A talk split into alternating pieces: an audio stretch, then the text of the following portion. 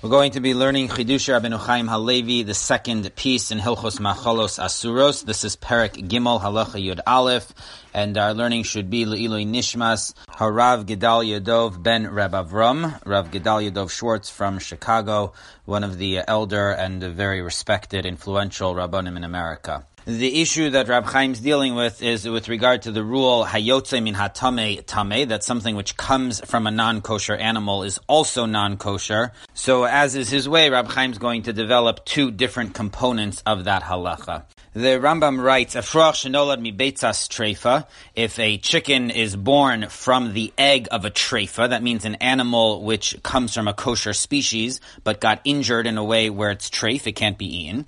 So the egg of the treifa is mutar, it's kosher. She'ein mino tame, because the species itself is kosher. So therefore, it does not have the rule of something which came from a non-kosher animal. So that's the Rambam's ruling that the egg of a treifa is kosher because it comes from a kosher species. Now, the Raavad agrees with the basic halacha, but he questions the Rambam's reason for the halacha, and he says that if you look in the Gemara, there's a different reason. The reason in the Gemara is the way he quotes it, "Le'emas kagovil, lechika misracha." When is the animal born? After the egg already rots. The nisrach afra ba'almahu, once it's rotted, so then it's the same as any dirt, it's no longer non-kosher. Once the food is that ruined, it loses its status of being non-kosher. So uh, that's what the Gemara in Tmura on Daf Lamed Aleph says, that the reason why the egg of a treifa is kosher is based on this idea that the chicken is only born once the egg has rotted, and at that point it's not really a, non-kosher food, so that's why we don't apply the principle that it comes from a non-kosher source.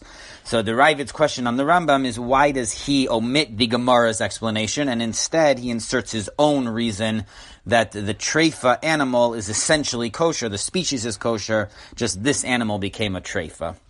So Rab Chaim explains that the, Gemara in Chulin on Daf Nun Ches quotes from Ameimar Hani Bi the Treifa, the eggs of a mother who's a Treifa. So Shichla Kama Asira, the first eggs, meaning those that were in her when she became a Treifa, those are prohibited because when she became a Treifa, that status also includes the eggs, so any egg in her at that time became non-kosher. But.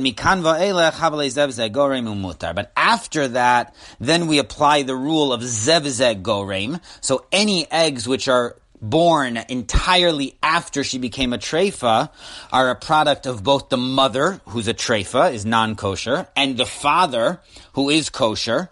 And so we look at both of these causes, and since one of them is allowed, then the eggs become allowed. So that's the rule of Zev Zagorim. If you have two different causes, and one is allowed and one is not, so then the allowed one makes the child, the product, kosher. Now, uh, Tosfos has a question there from the Gemara in Ksubis, which holds like Rabbi Yehuda, and he is unsure in a case of a mule. So one of the parents is a donkey, one of them is a horse. So are we concerned with the father's contribution, or do we just follow the mother, or we also have to take into account the father? And if we take into account the father, then this child is going to be prohibited to either type of animal, both the donkey and the horse, because this child is neither. So Rab Chaim explains that Tosfos' question could be one of two things. Either the question is, why, according to the Gemara in Ksubis, if we follow both the father and the mother, is the child prohibited to both kinds of species, which should be permitted based on the rule of Zev Zegoring. Just like we're saying over here that the child of a treifa, the egg is kosher because the father is also involved, so too in the case of the mule, we should say that the mule is permitted to both the horse and the donkeys because the father is also involved. So that's one way to phrase the question. The second way to phrase the question is uh, based on that Gemara, we should have the same concern over here.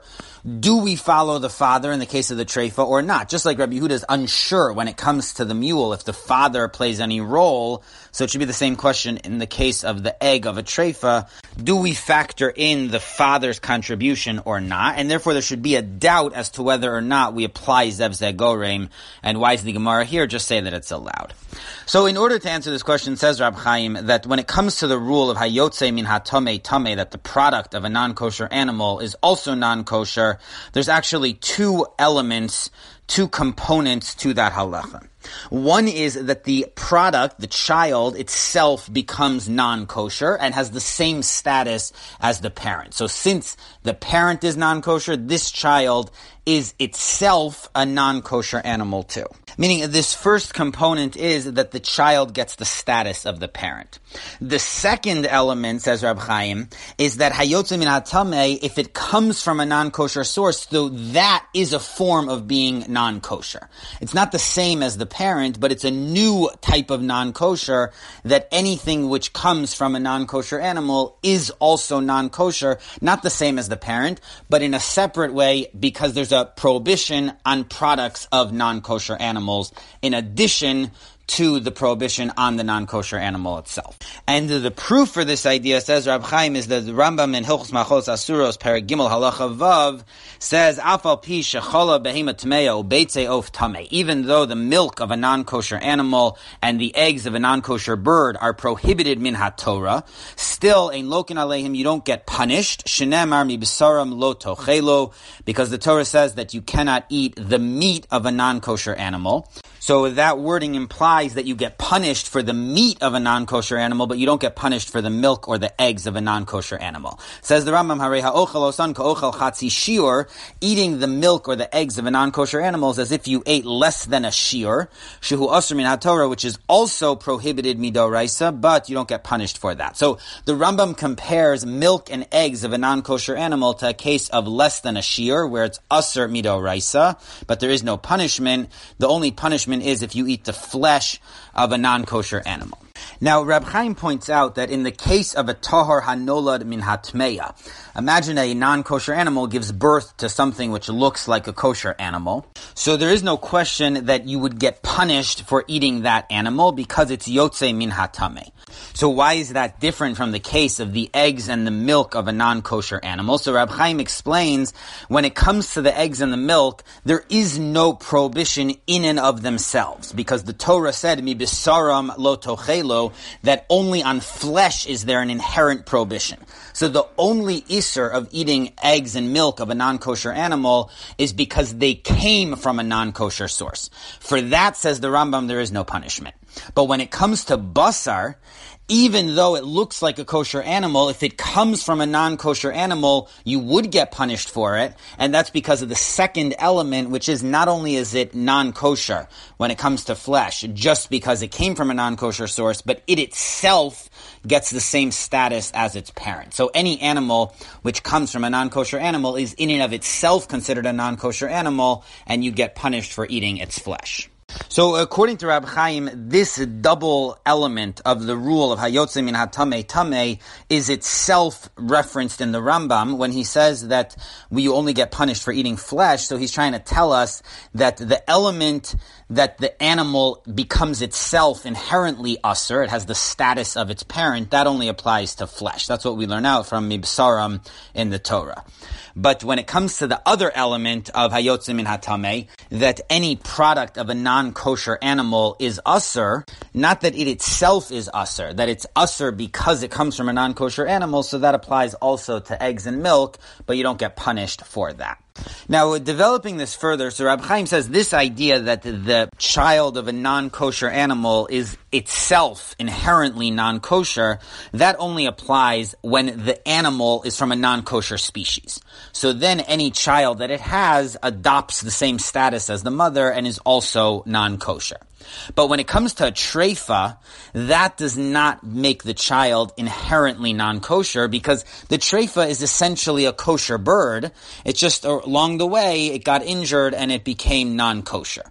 But that status does not go to the child to make the child inherently non-kosher. So all you have with the child of a treifa is the second element that anything which derives from a non-kosher animal is also non-kosher. So that's going to be the difference between a child born from an actual non-kosher animal which is in and of itself non-kosher, versus the child of a treifa, which only derives from a non-kosher source, and therefore it's usher, but it itself does not have the status of being non-kosher. Now, with this idea, says Rab Chaim, that we could answer Tosfos, because Tosfos' question was, what is the difference between the principle of Zevzek Goreim, that if you have a father and a mother, we say that the egg of a treifa is permitted, versus the case of the mule, where we are concerned for the father's contribution. So Rab Chaim says the whole idea of Choshishin Lizera Ha'av, do we care about the father or not? The Gemara in Chulin Adaf Ayin Tes applies it to four areas of halacha. One is Osoves Beno, slaughtering the mother and the child on the same day. One is with regard to the chalev, the fats, if it's allowed or not. The third is with regard to the blood after it's slaughtered. Does it need kisui hadam? Does it need to be buried or not? And the fourth is with regard to matnos kahuna, the gifts which are given to the kohen from the animal. All of these are things which depend on whether the animal is a chaya or a behema. Uh, we would call that in English cattle or a, a, less domesticated, a more wild animal. So the issue, according to the Gemara, is does the father's status affect the child? But Rab Chaim points out those are all cases where the principle of hayotze min hatame doesn't apply. Because the case of giving to the kohen and burying the blood, those are mitzvahs. So they have nothing to do with the kashrus eating the animals. So we're not going to apply the principle of hayotze min hatame in that case. Also with regard to the fats, the chalev, so that does have to do with an issue of kashrus, but that's still not relevant to yotze min hatame, because we don't say that just because the father's chalev is prohibited, then the child's should be prohibited, and that's based on an idea that the Gemara in Chulin on Daf Samach Tes has, that mivalbel zari, that the father's seed gets mixed in all around with the fats and the meat, so it, you can't trace it back, so therefore we don't say that just just because the father's prohibited, then also the fat is going to be prohibited. So even though the fats is a question of kashrus, but we can apply the rule of hayotze min hatame because of this competing factor that mival belzari, that everything gets mixed up. And in the fourth case also, vosov esbino, slaughtering the mother and the child on the same day, so that too is not a case of kashrus. We're not evaluating whether this animal is allowed to be eaten or not. There are ways that it would be prohibited to slaughter this animal, but we're not talking about whether the animal itself is permitted or not. So we're not going to apply the rule of hayotze min hatame in all of these cases. So it says Rab Chaim, when the Gemara says choshishin lezera ha'av, are we concerned for the father's status? It's not a way or a question of applying the rule of hayotze min hatame. That rule is irrelevant to those cases. The question of choshishin lezera ha'av is does the child get the same status as the father?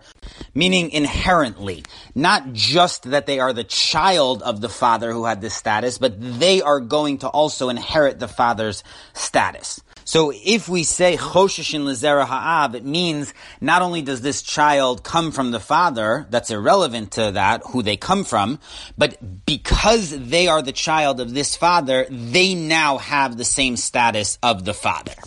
But that, says Rab Chaim, is totally different than the issue of Zevzeh Goreim, which is focused on the other aspect of all this, which is where they come from. It's not an issue of their status themselves, but uh, instead we trace this animal back to its parents, and this animal has the status of their parents, and Zev Zagorim says that it gets both of them. So that answers the first formulation of the question in Tosfos, why when it comes to the mule, if we factor in the father, is it prohibited to both donkeys and horses, but when it comes to the egg of a treifa, then it's permitted permitted because there's a father involved? So the answer is because when we're choshish in lezera ha'av, it means that this animal now has the status of the father and the mother, and therefore it's prohibited to any animal which is not its species. So it's prohibited to both the father species and the mother species. We can't say that since zev and there's both a father and a mother,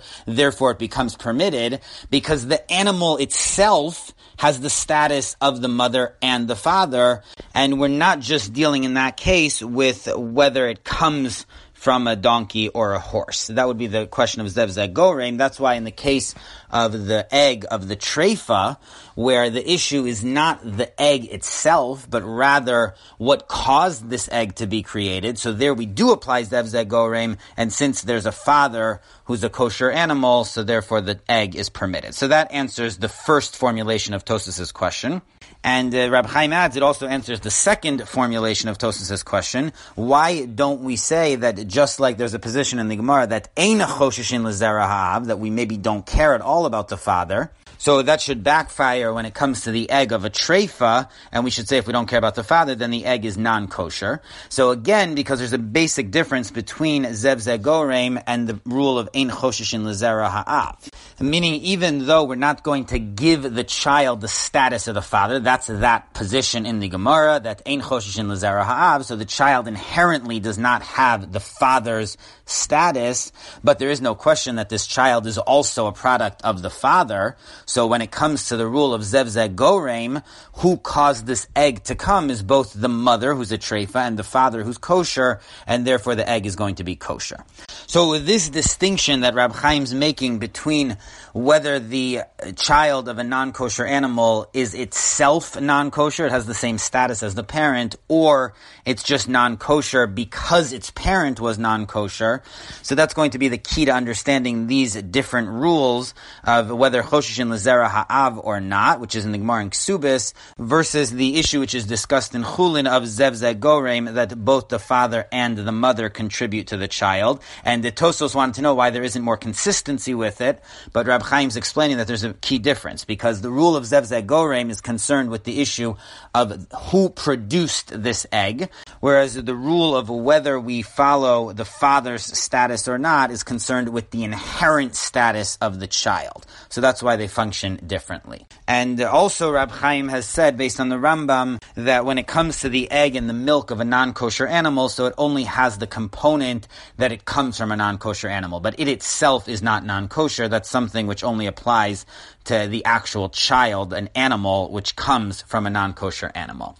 Now, based on this distinction and all this, says Rab Chaim, we could explain why the Rambam needed to say a different reason than the Gemara, because the Rambam held that the Gemara's explanation that the egg rots before the child is born, so the child comes out from something which has the status of just dirt, it's not a non-kosher egg at that point, that only resolves the issue that this child comes from a non-kosher source. So a treifa animal, which is a non-kosher animal, laid an egg. That egg is non-kosher and the child comes from that egg. So the way to get around that is to say that by the time the child was born, the egg had already rotted, and therefore it did not come from a non-kosher source.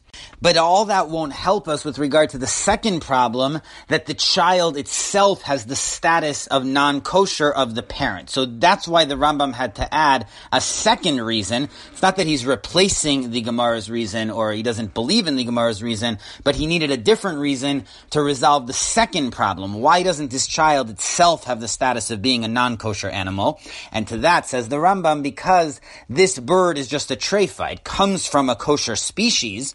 It's just that the, along the way the bird became a treifa, so the only issue this child had was that it comes from a non-kosher bird, but it, it itself does not get the status of a non-kosher bird. That's what uh, Chaim had said before, that there's a key difference between an actual non-kosher animal and a treifa, that the child of a treifa does not itself have the status of a non-kosher animal. So uh, that's what the Rambam means to say over here.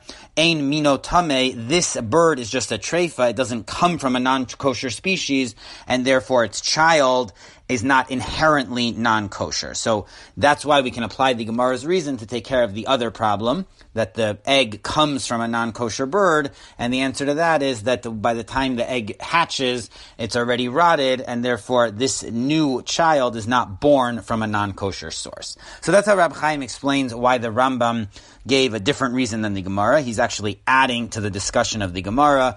The Rambam read the Gemara and at the end was left with a question. So that's why he inserted his own explanation to resolve his lingering issue with the Gemara. We've seen Rab Chaim use this methodology before, that the Rambam had a lingering question and he resolved it by putting in his own reason in his discussion in the Mishnah Torah. This is not the kind of method that became overly popular with briskers, but Rab Chaim certainly uses it a good amount. So that's Rab Chaim's piece. Now, there's a very nice discussion of this issue in the Mishnas Yaakov from Rav Yaakov Rosenthal, who was a Rav in Haifa, very fascinating figure. He really rose above all of the uh, petty political divisions that we have amongst from people and all the different groupings, and he was just focused on learning. He was also a, a very significant dayan. He played a major role in the Batei Din in Eretz Yisrael. So in his book on the Rambam Mishnas Yaakov in Hilchos Machalos Asuros Perak Aleph Halacha Dalid, and a lot of this is available also in the Or Olam edition of Rab Chaim in the back he discusses the issues that Rab Chaim brings up in this piece, and he quotes that the Pischei Tshuva and Yoreh De'ah and Simon Ayin Tes Sifkat and Beis quotes from the Tshuva Siyad Eliyahu in Simon Beis, uh, written by Reb Eliyahu. He was the Rav of Lublin, but uh, he was also for a time the Rav of Brisk. So this is one of Rab Chaim's predecessors. Anyways, he raises the same issue with this halacha of Hayotzim in Hatame Tame. And the Mishnah, this is what the Rambam there in Parak Aleph Halacha Dalid is codifying says that if a non-kosher animal gives birth to an animal which has the appearance of a kosher animal, it's still prohibited to eat. So the Yad Eliyahu wants to know, is it that the child is considered non-kosher, has all the halachas of a non-kosher animal, that status, or is it just prohibited to eat, but in essence we view it as a kosher animal that's just prohibited because the source, its mother, was a non-kosher animal. So that of course is the same issue Rab Chaim's discussing. Rab Chaim says that it's both both elements, but the Yad Eliyahu leans towards the side that it's not inherently a non-kosher animal. It's a kosher animal which is prohibited to be eaten because it came from a non-kosher source. Uh, the Mishnas Yaakov quotes that the Maharit seems to hold the other way, that uh, we actually consider this a non-kosher animal. And uh, he also quotes that the Pri Megadim in Yoreh De'ah, in Mishbetzos Zahav, in Siman Pei Aleph Sifkan Aleph, asks this as a question. He says that if the Rambam holds that you don't get punished for eating the eggs and milk of a non-kosher animal, then why did nobody ever say that you don't get punished for eating a kosher looking animal which was born from a non-kosher animal? So the Mishnah Yaakov points out that of course Rab Chaim answers this question by saying that there's a difference between an animal versus the eggs and the milk. The Rambam's whole idea that Mibsarim tells us you only get punished for an animal is explicitly trying to tell us this idea that when a kosher animal is born to a non-kosher mother, not only is it prohibited because its mother was not kosher, but it itself is also considered a non-kosher animal, and that's why you get punished for it. So the Pri Megadim's question seems to follow the view of the Yad Eliyahu that it's not that this animal is actually a non-kosher animal inherently, it's just that it's prohibited to be eaten. It's an Isser Achila, but it's similar to the milk and the eggs, and that's why the Pri Megadim wants to know why is there punishment in this case as opposed to the case of the milk and the egg. So that's his discussion there, and he quotes some other ideas about this from the Brisker of and other points. Now, to come back to the original question that Rab Chaim began the piece with, the Raavad's question on the Rambam, why did he use a different reason than the one found in the Gemara? So uh, Rab Chaim has a nice conceptual answer, but it's worth noting that there's two simpler answers. The Magid Mishnah on the Rambam in Machalos Asuros Paragimel Halach Yad Aleph.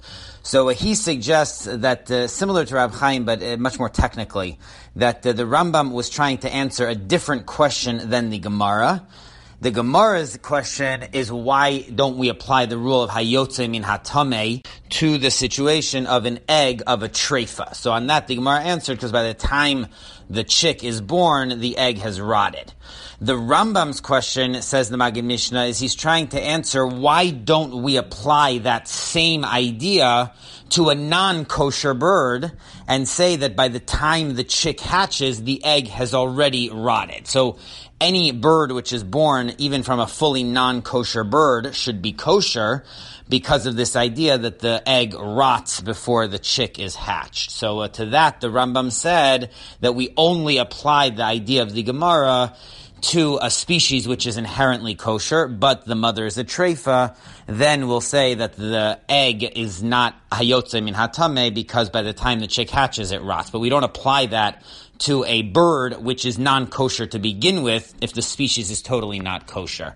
So similar to Rab Chaim, he says that the Rambam is answering a different question, but it's a much more technical approach. The Rambam is trying to deal with the issue of why don't we apply the Gemara Svara also to a case of a non-kosher bird. Uh, the Magid Mishnah adds in a line over here that it's a case where the egg came from a non-kosher bird and then a kosher bird sat on it.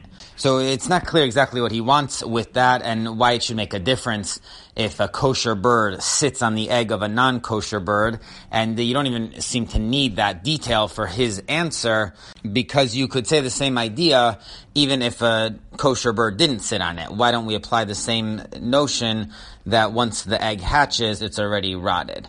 Either way, that's the approach of the Magid Mishnah. And the Maaseh Rokeach has another approach here, which is uh, probably the simplest and the most technical.